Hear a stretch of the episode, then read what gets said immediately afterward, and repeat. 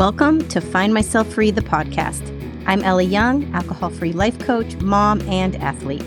I'm dedicated to helping others change their relationship to alcohol by sharing my journey of transformation.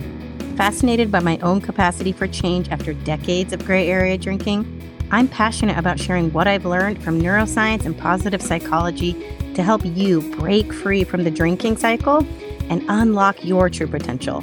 Hear my personal stories of triumph and struggle as I navigate raising two boys, finding myself after 40, building a business, and doing it all alcohol free.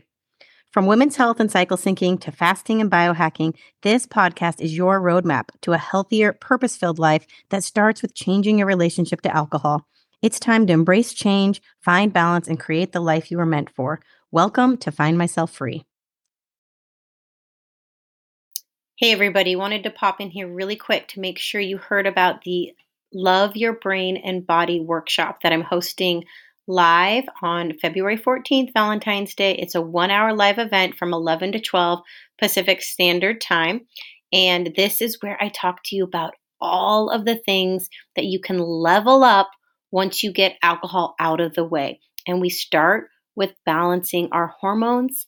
And we also work on optimizing your brain chemistry because alcohol has been wrecking those two things your hormonal balance and your brain chemistry. So we dive into all of the ways you can be creating a life to optimize both of those two things. So I hope you can join me.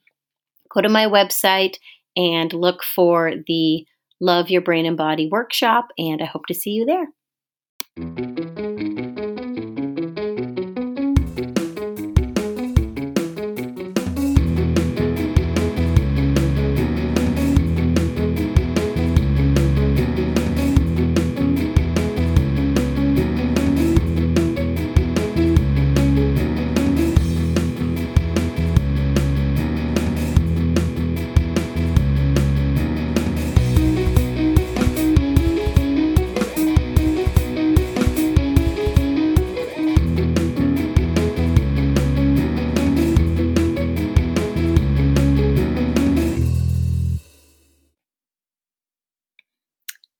Right.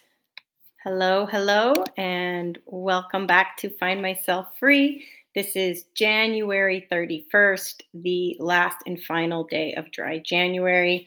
I am so happy to have been on this journey with you guys and to hear your stories and to hear just how much you have changed this month, the progress you have made. And even if you only reduced your drinking, that is progress that you should be proud of. The information that you have taken on this month, and we took on a lot. We did a lot of things. We uncovered all of the whys behind your drinking. We tackled those subconscious beliefs, those things that are driving your drinking behavior, and we dismantled them. Like, is it really true that alcohol helps with my stress and anxiety? Is it really true that alcohol helps me feel joy? Um, and so we broke those down so that hopefully now when you go to reach for a glass, you question it a little bit more like what do i really think alcohol is going to provide in this moment? And is that really true? Now this was a very this was only 31 days right? So there is a lot bigger road ahead of you to navigate if you are going to proceed with your alcohol free life. And um, so i wanted to tackle kind of the last and final belief that people have the hardest time overcoming and it's that I enjoy drinking. Alcohol is fun. It makes me feel good. It is a pleasure of life that I don't want to give up, and it still serves its place in this world. And, you know, I think it's really funny that dry January is labeled like that. I think it's a terrible branding, like dry. Um, why do we call a month without alcohol dry? You know, I guess there's this connotation of it just being like this, like withered up, like joyless, pleasureless existence is you're just dry you know? It's like i don't love this word. To me that is not at all what living an alcohol free life feels like. I'm i am going to be rebranding it as i go into february with my clients is this is your rich and vibrant luscious february this is a February where you are going to tap back into all of the pleasure, living alcohol free. And that is where true health and wellness can be elevated when once you have gone enough time.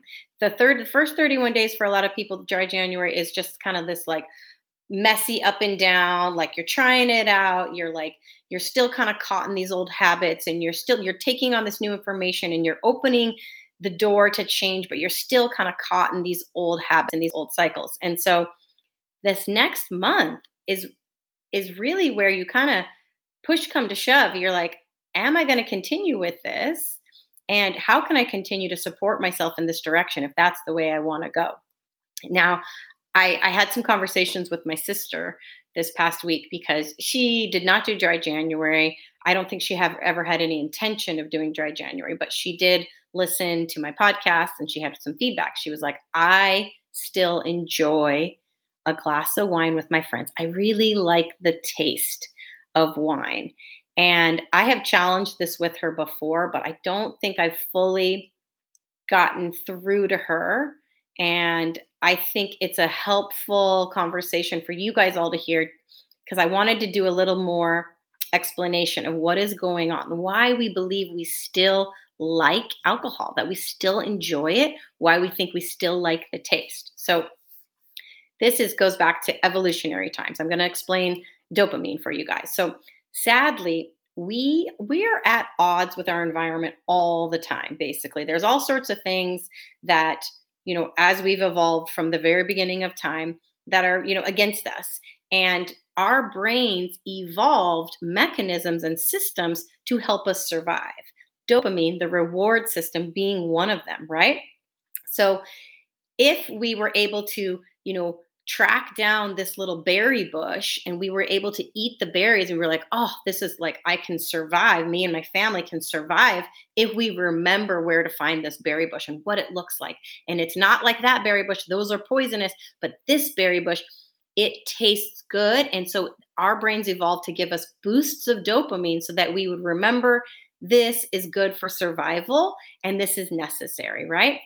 Same thing happened with hunting that there's a rush of shooting the animal and the brain learned this is a skill i need. There this is why boys love video games that they love to shoot. They love to like have weapons and stuff because it was necessary to survive back in the day to hunt to feed your family. So the success of shooting and killing an animal to feed your family the brain gave you a big boost of dopamine. So this is basic survival instincts. But nowadays we are inundated with so many different things that flood our reward circuits with dopamine.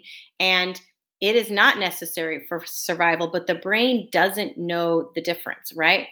So anytime you you take something it's the rate and the volume of the dopamine is um, how much pleasure you're going to get. So the more you more dopamine you get and the rate at which it boosts you up is how pleasurable something is. This is why cocaine is one of the like fastest, one of the most rapid and highest boosts that you can have, right? Oh, side note, cold plunging, but they say cocaine two and a half times your dopamine, double two and a half times your baseline dopamine in a I think it was like eight or nine minutes, and then you crash super hard. So for every up, there is an equal and opposite low.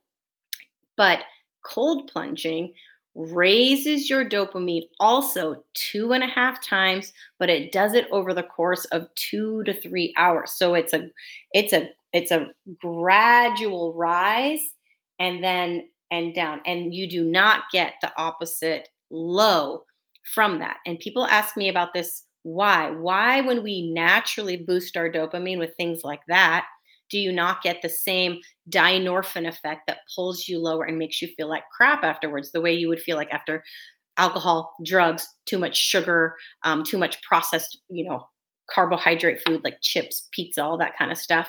Um, it's because you got that boost of dopamine from pushing on the pain side of your fulcrum. So again, we have this this like pain and pleasure fulcrum when you are constantly pushing on the pleasure side of your fulcrum, the brain then releases chemicals to counterbalance that, but it overcorrects and gives you an op- equal and opposite dose of pain in the other direction.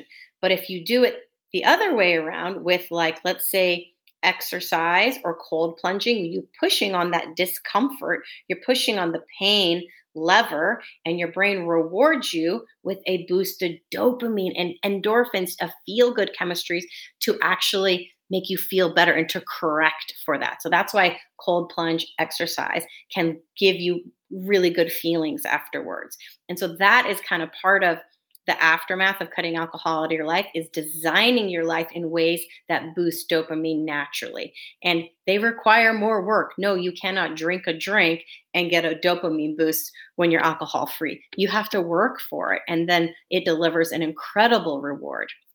And everything starts to feel better all the little things because you're no longer blowing your dopamine circuits out with the artificial highs of alcohol. So, um, another interesting thing to um, that I learned the other day, um, again about the way our brain is so incredible at creating homeostasis, is uh, I learned about salt. So I am a big fan of LMNT electrolyte salts, um, and if anybody wants um, to get some, I will I will put a a link in the show notes and it's uh, you basically can use my link and they'll send you a free sample box um, with a purchase. So you have to you have to buy something, but they will send you this additional big pack of samples where you can try all the flavors, and they're my favorite. But basically, salt is a very necessary element to survival. We have evolved to crave salty things when we are low in sodium, and so our body recognizes that our actual blood volume gets low, and then it releases hormones to signal craving for salty food. And it does this by actually making salt be as rewarding as like something like sugar. So we crave it and it actually delivers a bigger dopamine boost when you finally get the salt that your body needs. And what it also does is it diminishes the amount of pleasure that you would get from other things. So in the brain, it is allowing you to prioritize seeking out salty things over sugar, over these other things, right? It's a survival mechanism and it tones down the enjoyment of these other things so that you prioritize getting the salty thing. So I find that really interesting. That is a survival mechanism for salt. But our brain has tricked us with the alcohol. Our it gives us the alcohol gives you such an artificial high with the dopamine boost that the brain goes, Whoa, we need this for survival. And so it sends you low with dynorphin, creating a craving for more of it. And that is how the cycle of an addictive substance works. You get such a crazy high, and the brain thinks, Oh my God, we need this stuff. This stuff numbs our pain. It gives us an incredible boost, and it's it doesn't associate all of the aftermath with the alcohol. That is what the work of this month was designed to do was to say put those two things together, connect those ideas like all of the shit you're feeling in your life is stemming from your drinking. Okay? And it takes connecting those thoughts and you like alcohol's helping with my stress and anxiety. Nope, here's some science. It's actually making your anxiety and stress worse. Oh, alcohol helps me feel more joy. Actually, no, it's a depressant. It leaves you riddled with dynorphin, which is the opposite of endorphins. It keeps you low, it keeps you feeling uneasy, uncomfortable, and relatively like joyless in your life. It also, as you become more tolerant to alcohol, it creates tolerance for all things that could bring you pleasure in life. So that now the little things don't feel as good and nothing is fun unless you're drinking damn, that's a heavy load. I don't want to feel like that anymore.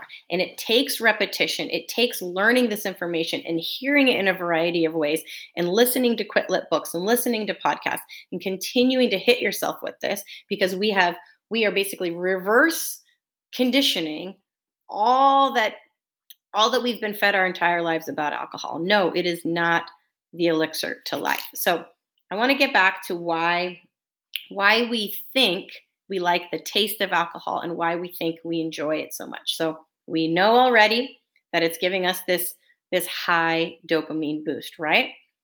However, when you're a kid, when you first try alcohol for the first time, you spit it out, right? My sister claims that she liked the taste of wine when she first tried it, which I think is bullshit. I still don't think that's true. I think if you had given her a Capri Sun and a glass of wine and said, which one do you think tastes better? Or even a soda, a Sprite, or even like Kool Aid, whatever it is you drink as a kid, there's no kid that's going to choose the glass of wine over the Capri Sun, right? Because it ta- does not taste good. Humans are the only animal that drink alcohol voluntarily. You cannot you cannot give alcohol to an animal and like a bowl of it and and and have them choose to drink that. In fact, in all the studies they've done on rats and alcohol, they have to force feed it to them. They have to inject them with them until they become addicted to it for them to actually go and drink the alcohol laced water. So, humans, the only reason we drink it is because we doctor it up with all this sugar and additives and whatnot so that it tastes tolerable to drink. And we think we like the taste. It is not the taste you like, it is the dopamine boost, the buzz you get, and your brain makes this association with it. And we call that acquiring the taste. Okay. There is an entire industry the wine industry around the taste of wine. Now, don't get me wrong. I think the wine industry is beautiful. Going to wineries, you know, this idea of, of growing a fruit and um, fermenting it and the art of winemaking, it's a very, very beautiful process. And, you know, but the actual purpose of wine tasting back in the day was because the wine could have gone bad. It could have turned into like a vinegar like substance. So the the smelling and the tasting and the swirling around of the wine was to make sure the wine hadn't gone bad, right? And your body would recognize it. Oh, it's bad. I don't want to drink that. The same way that if you go to smell the milk in your fridge and you're like, oh, that's terrible. Let's toss the milk. I don't want to drink that. Your body and brain recognize this is bad for me, right? So again, well, the only reason we drink it is because we doctor it up with a bunch of sugar, put it in these fancy bottles, and then we tell ourselves this is an expensive, fine, fine bottle of wine. And look at this beautiful vineyard. And now we're going to taste it and we're going to tell you that it's oaky and we're going to tell you that it was made from these things and these ingredients and leather and earth and all the things, right? And we just eat it up. We're like, yes, this is a beautiful, beautiful bottle of poison. What it actually does to your body, it wrecks you. It doesn't matter how expensive it is, it doesn't matter how beautifully it was made, it is still a toxin, right? But we acquire the taste because of the effect on our brain, and then we associate it with all of this class, all of this sophistication, all of this culture in our life, that has been marketed to us. All right. There is an actual study. Let me get it so I get it right here. The American Association of Wine Economists did a study of 6,000 wine drinkers, a blind taste test, and they found that they were unable to distinguish expensive wine from the cheap wine. And in fact, the majority claimed to prefer the cheap wine, which is that just blows my mind. And I think it's also very, very funny that this same company did a study a few years few years later taste testing pate versus dog food and that people couldn't tell the difference between the two. Wow, that is incredible. So you have to understand how much this survival mechanism of the brain, this dopamine boost, is creating this idea that you actually love the taste of the wine. I'll even go so far as to say, like, you know, my husband loves to say, I love pairing the food with wine. Like, if I'm going to have a nice steak dinner, I really want a beautiful bottle of, of red with it. I want to have a red glass of wine with it. Okay, so again, another incredible thing the, the wine industry has done is this idea of pairing your alcohol with food. So, unfortunately, alcohol deadens the sensitivity of your taste buds. This is a fact. You taste less when you are drinking alcohol, and you actually numb your taste buds. So that is interesting. Two, um, oh, I lost my train of thought here. What was I going to say about the um, pairing the food? Oh, there is no other thing we do this with. Think about this. Is there a milk pairing to our food ever? Maybe cookies and milk, right? But when you dip a cookie in milk, it changes the texture, it changes the flavor of the cookie. So I get it. There's a pairing there. Do you pair your soda with anything? Do you pair any juice? Do you pair any types of water, all the different fun waters out there with it? No, you don't. This is a marketing tactic and it's completely false because alcohol is numbing your taste buds. You are tasting less of your food while you're drinking. That is interesting.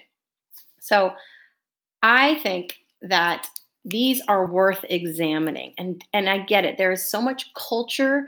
There is so much um, social pressure around the wine for it to be it is it is like permission to be grown up and classy when you're drinking wine. It is definitely this transition from you know the the partying days of college into like well i'm an adult now. I drink this bottle and it's not a cheap bottle. I spent a lot of money on it and now I go wine tasting. You know, we have created this whole industry of marrying this experience to this toxin. At the end of the day, it's a toxin. And you think you like the taste of it.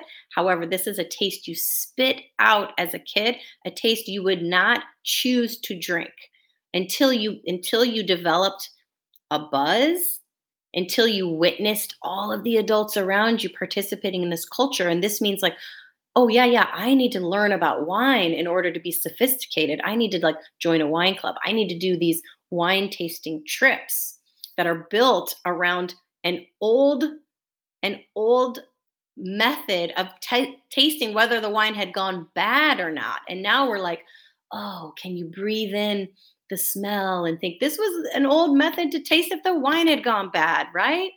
Now we've built this all this pompous kind of sophistication around it, which again, just question these things, just challenge them and pay attention to it. Okay. This kind of awareness, you know, you it's it's just waking you up a bit so that you're not continuing to just kind of get duped over and over and over again by this industry. You know, I have a lot of clients who the wine is embedded in their lives and they have learned everything I have to deliver about, you know, changing their thoughts and beliefs and all the science and all the things.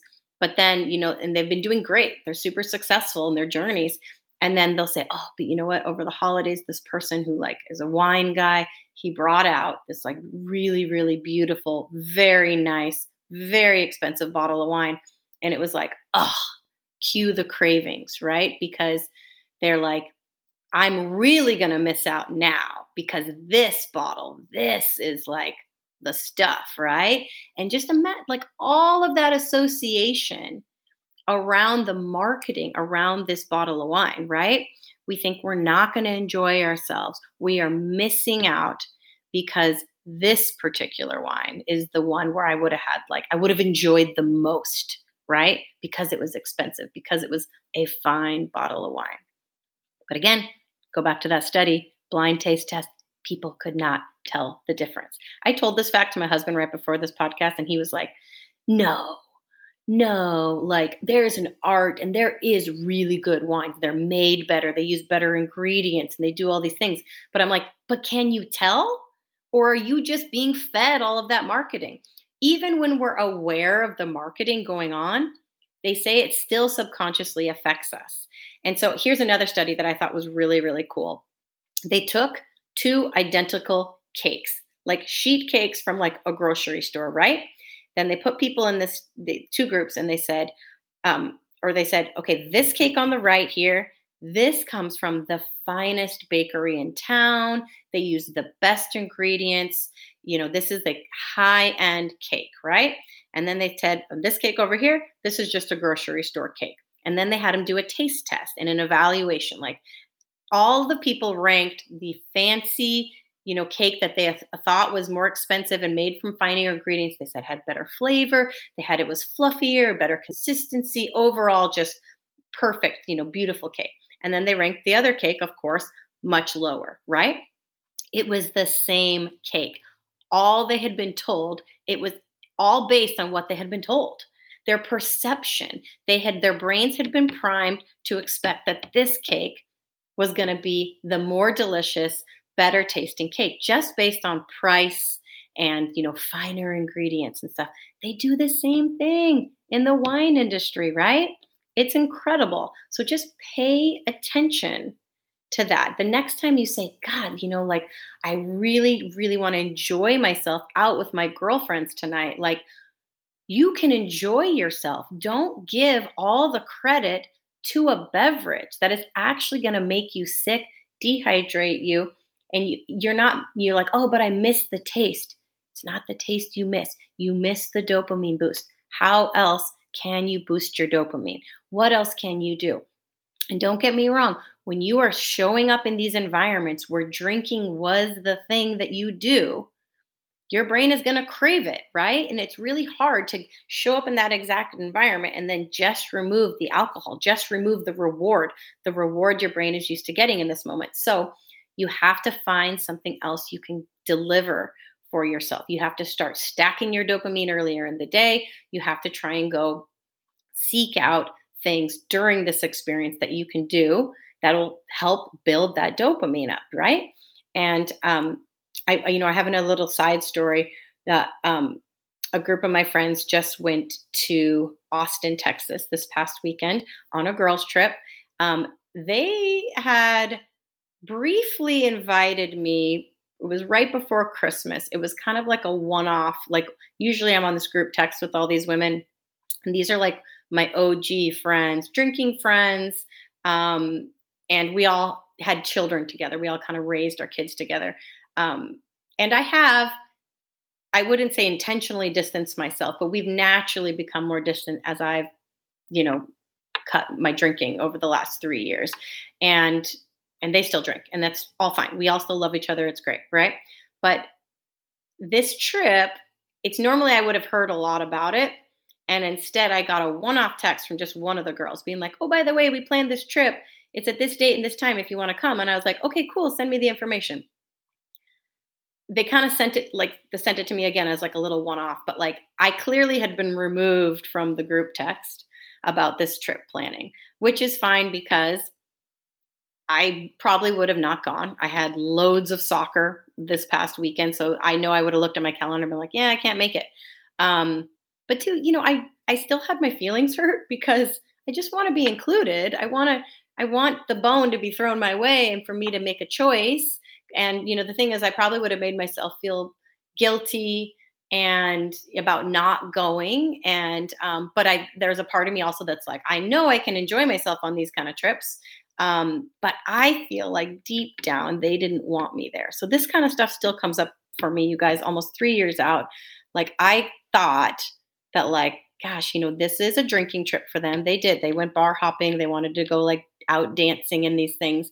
And I think it's hard for them to maybe be around me doing what I do. And it's not like I'm just a sober person. It's like I am a coach and I have a podcast and I am helping other women. So it's always very, very top of mind with me. And I'm sure that creates a lot of subconscious evaluation of themselves constantly because no matter what, even if I don't say a word about it, it's like the standards I'm living by are really, really up here now.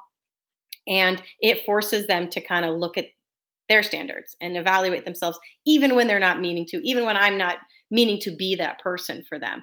So it still happened. Um, and I didn't go on the trip and I didn't hear another word about the trip in this whole like month and a half that led up to them going on it, which I thought was interesting because I was like, oh, if if they had really wanted me to go, they would have been like, "Hey, are you coming?" Like, hey, we haven't heard from you. But I was I was clearly not on these group texts that were about the planning and the arranging of this trip. So that kind of hurt my feelings. Um, but I heard from one of the girls today. We went on a long walk and I heard about kind of what a not great time they had. Um, you know, they were trying to bar hop, and I wasn't there, so I only heard this from one of the girls, but that they were, you know, constantly seeking that next good experience. It's like, hey, we're going to go have fun at this place. Eh, this place kind of didn't meet our expectations. Like, what about this place? Let's go to this next place and let's go to the next place. And they're constantly kind of seeking something outside themselves, something outside their experience to try and make the experience better. Right. And as they continue to drink, this is just me. Honestly, I had very little information about this trip, but this is me like in their brain, like thinking it through, going, oh, so as they continue to drink and they wanted more happiness and more joy and more connection out of this experience.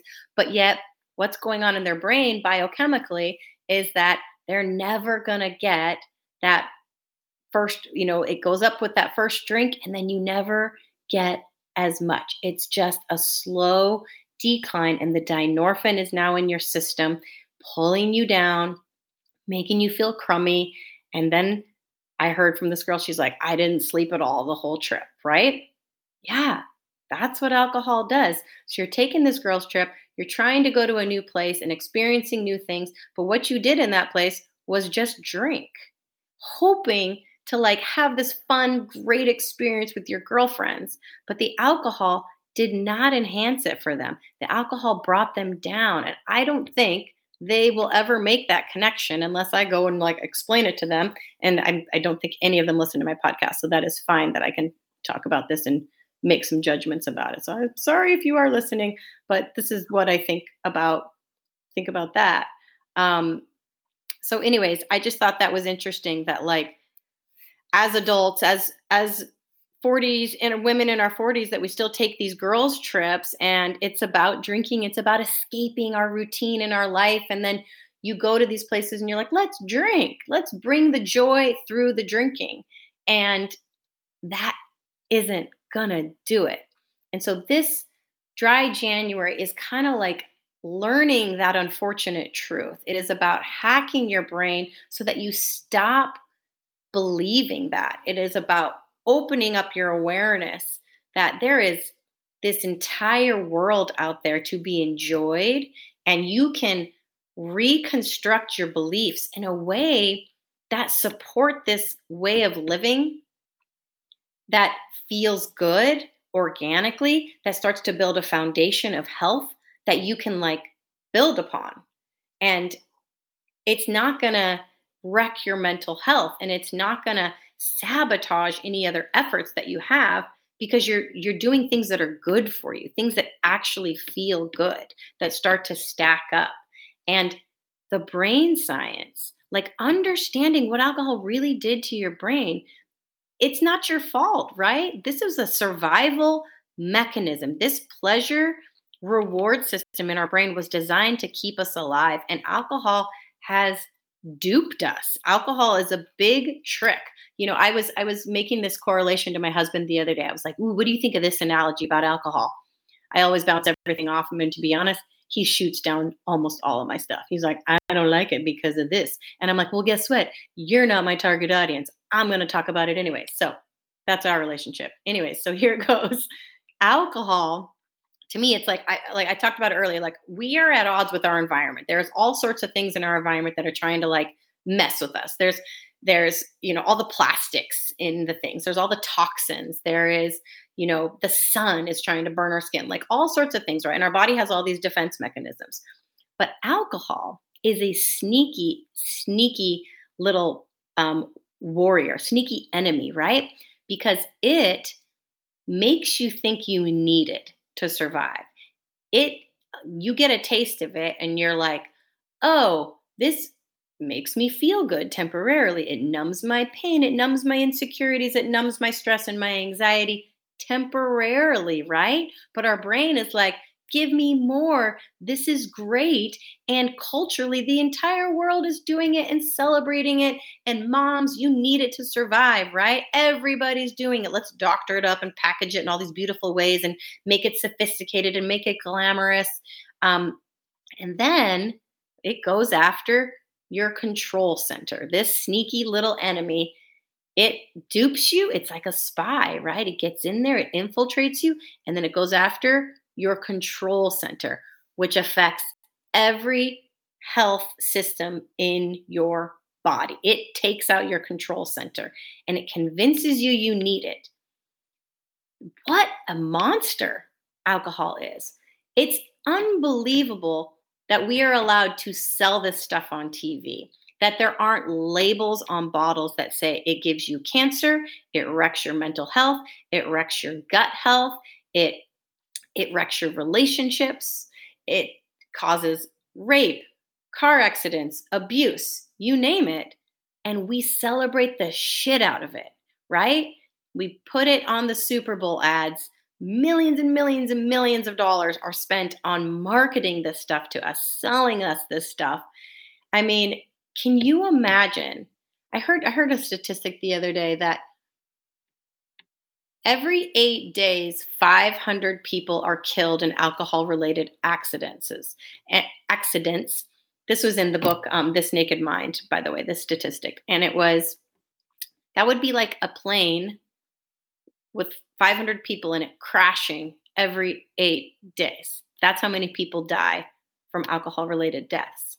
Yet we advertise it on TV constantly. Our kids our kids literally can't go a day in their lives without seeing alcohol being celebrated culturally, like in front of them, whether it's in their own homes with the amount and volume that the, that people around them drink, or whether it's on TV, whether it's on TikTok, YouTube, you name it, right? It is being celebrated. And of course, they're going to want to drink eventually. At some point, they're going to think, I'm an adult of even though they told me not to drink and I have to wait for 21. But why is everybody else? Why do all the adults drink so much? Of course, I want to do that. Why would I want to avoid something that it seems like the entire world is doing? Right? If it's so bad, why are they all doing it? That's that's the culture we are being raised in. However, I have some really exciting news that I heard also the other day.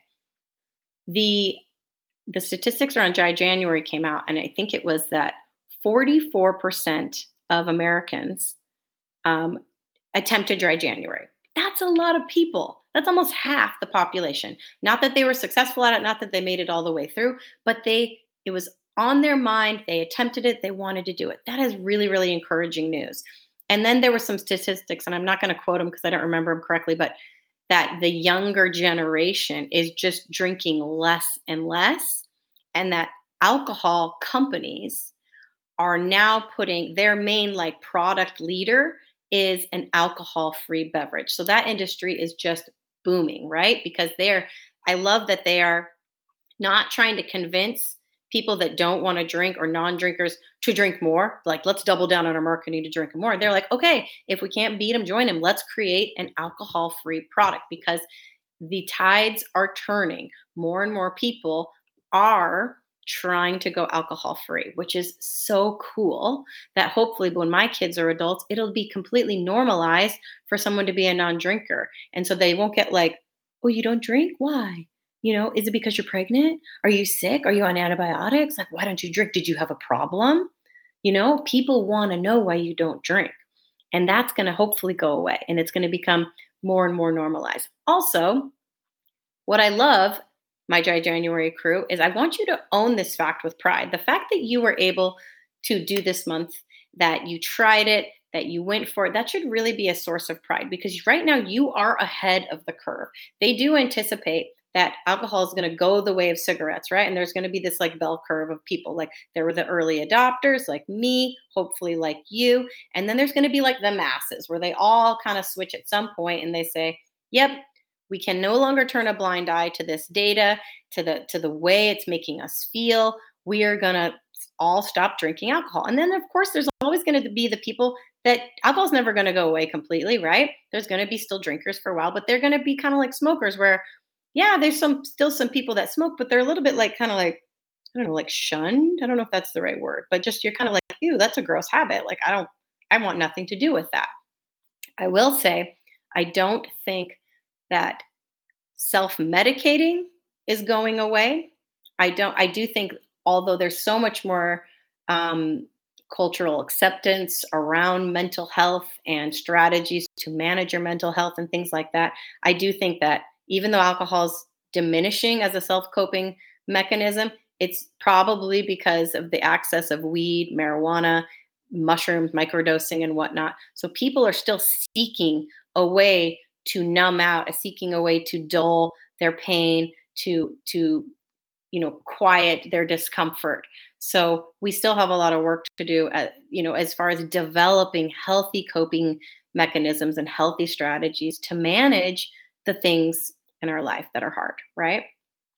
So I'm really excited about the progress you guys have made this month. It has just been really, really cool to see. I'm excited about where alcohol free living is going in this society. So you should hold that as like a source of pride that you are one of the early adopters and that the more you can get this information in your belt and the more you can really let it be a juicy carrot, this like life that you want to live, focus on it and start start believing in like how possible it is and how good it is for you sometimes i think people fall into this category where there's like my drinking wasn't that bad right and so i call that that the stick wasn't big enough. So your your history of drinking it hasn't punished you enough like it did me right? I talked to my sister about this too because she doesn't have any kids.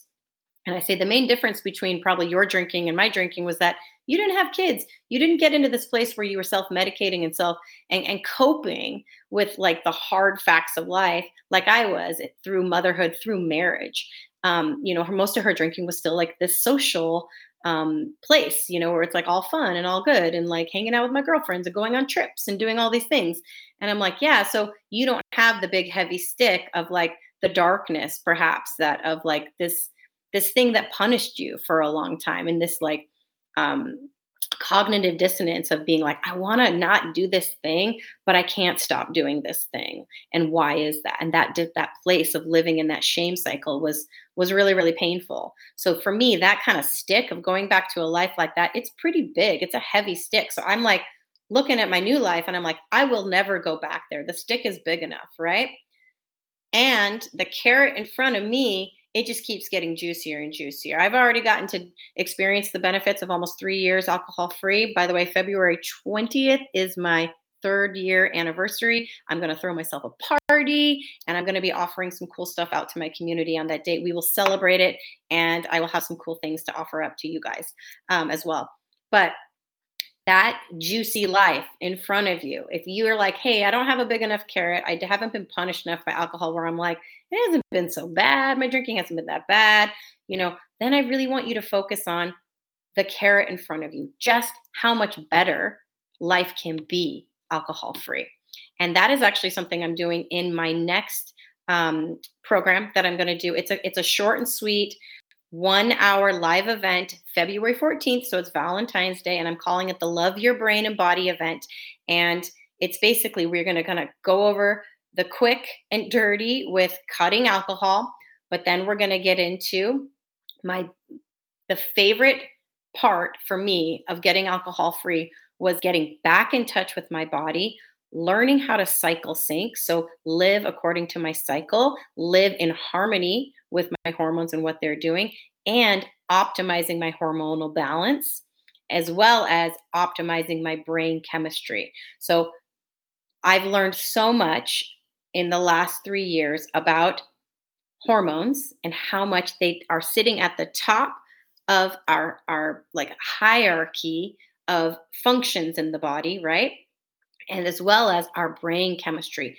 All of these are intricately tied to your alcohol use. So you really can't start working on hormonal balancing and and brain chemistry balancing if al- if alcohol is still in the picture, right? Because alcohol starts by wrecking those systems up in the brain. It also wrecks your gut. So, literally, you can't make progress if you are still drinking. So, I don't even take clients. A lot of people come to me and they say, Hey, I'd love to work on my hormones with you. And I say, Okay, what is your relationship with alcohol? If they're still drinking, I'm sorry, I can't. We can't work together on your hormones until we get alcohol free first. And then we can do the other work. And that's where incredible growth and elevating comes in your health and wellness. And you have no idea how much better you can feel because you are so used to living the way you are living and letting wine be the highlight of your day, letting alcohol be the highlight of your week, your vacations, you going out with your friends and connecting. All right. When you can shift that mindset and you start rewarding yourself with actual incredible health, I mean, I have to tell you, my alcohol free life, it wakes me up in the morning and says, go get that sunrise. I am, I could sleep in. There are some days on the weekends when I could sleep in. I don't have to get up, but my internal alarm clock goes off and I am so excited to go see the beautiful sunrise. I literally get out out of my house and I turn the corner and sometimes there is just the most incredible glow going on that I don't walk, I run to the end of the street to see it because I am so excited. I am literally like tickled by the sunrise. That's why you guys, if you follow me on Instagram, you get my sunrise photos every single morning and I want to see it from all over town. I go I go I go into the park, I take some really cool shots. I go down to the beach. I want to see the glow coming up over the ocean. I want to see the moon setting. That is the reward for me now. Imagine that. You're like, "Oh, that's so lame." Like instead of drinking wine with your friends, you want to get up and see the sunrise? Yes. And guess what? It is 10 times better than any night out I ever had drinking. Sunrises are where it's at. Sunsets I love too, but I'm usually driving my kids around, so I only get them from the car half the time. But I want to tell you that is how I reward myself now. And it hits on all five of my senses, senses in the most magical way because I am living now from a place where my brain is no longer numbed with a neurotoxin. I get to experience it in with all five of my senses. And that is a, reward you should be after. That is a juicy carrot you should be dangling in front of you, this alcohol free life that everything can start to maximize and feel good again. Okay, so I hope you can join me for my Love Your Brain and Body event where I'm going to introduce a lot of these concepts that can come after you are alcohol free. It is something you can aspire to. You can learn a little bit about it and go be like, I want that. I'm in my 40s. I am 10 times healthier than I was in my 30s. My skin looks 10 times better. My eyes look 10 times more clear. I have a relationship with my body now that is so much healthier than I did than I did when I was in my 30s. The way I exercise now is no longer coming from this place of like, I want to be skinny and I'm punishing myself for what I ate and I'm punishing myself for what I drank and I'm going to deprive myself of this food because because I'm trying to course correct from all my bad behavior. It was so unhealthy, right? And it's it was so normalized too. Now I literally approach my diet and my food as I'm nourishing myself. I am feeding my body what it needs. I am giving my brain what it needs. I am feeding my hormones so that I can achieve optimal balance all month long. And it it has nothing to do with being skinny. It has everything to do with about taking the best care of myself. It has completely changed my relationship with my with my brain and body, my self-esteem, my confidence. Again, it all started with getting alcohol free. So I hope you can join me for this next event. It has been an absolute honor and pleasure to have been with you for Dry January.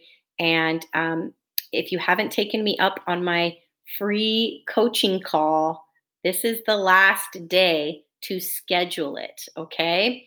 You can schedule it into next week, but this is the last day that I will be taking um, scheduling for that free call that was included during Dry January. And um,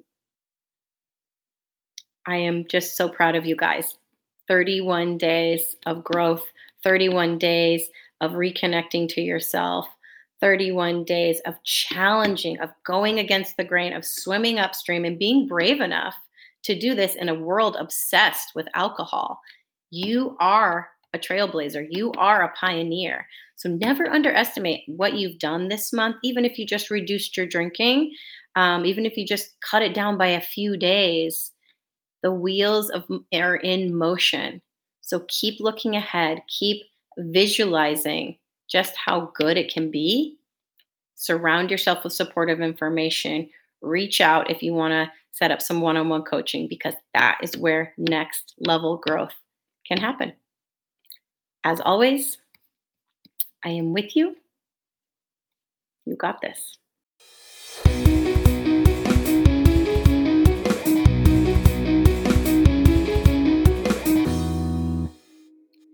Hey, team. You've just listened to an episode of Find Myself Free. And if some part of this left you wanting more, if your curiosity has been piqued and your intuition is telling you, I'm ready for more, I'm ready to look at my relationship to alcohol and find out just how much it's holding me back, then check out my coaching offers at findmyselffree.com. For those ready to kickstart a change privately on their own time, I offer the Brave course, a seven day program to shift your mindset around alcohol and connect with your future self. This is chock full of all of the information that was key to my transformation. If you're looking for additional support, I also offer one on one coaching. I worked with a coach for four months at the start of my alcohol free journey, and it made all the difference.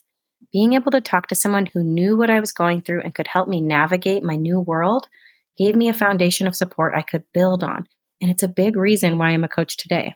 I want to help others find their freedom and level up their health.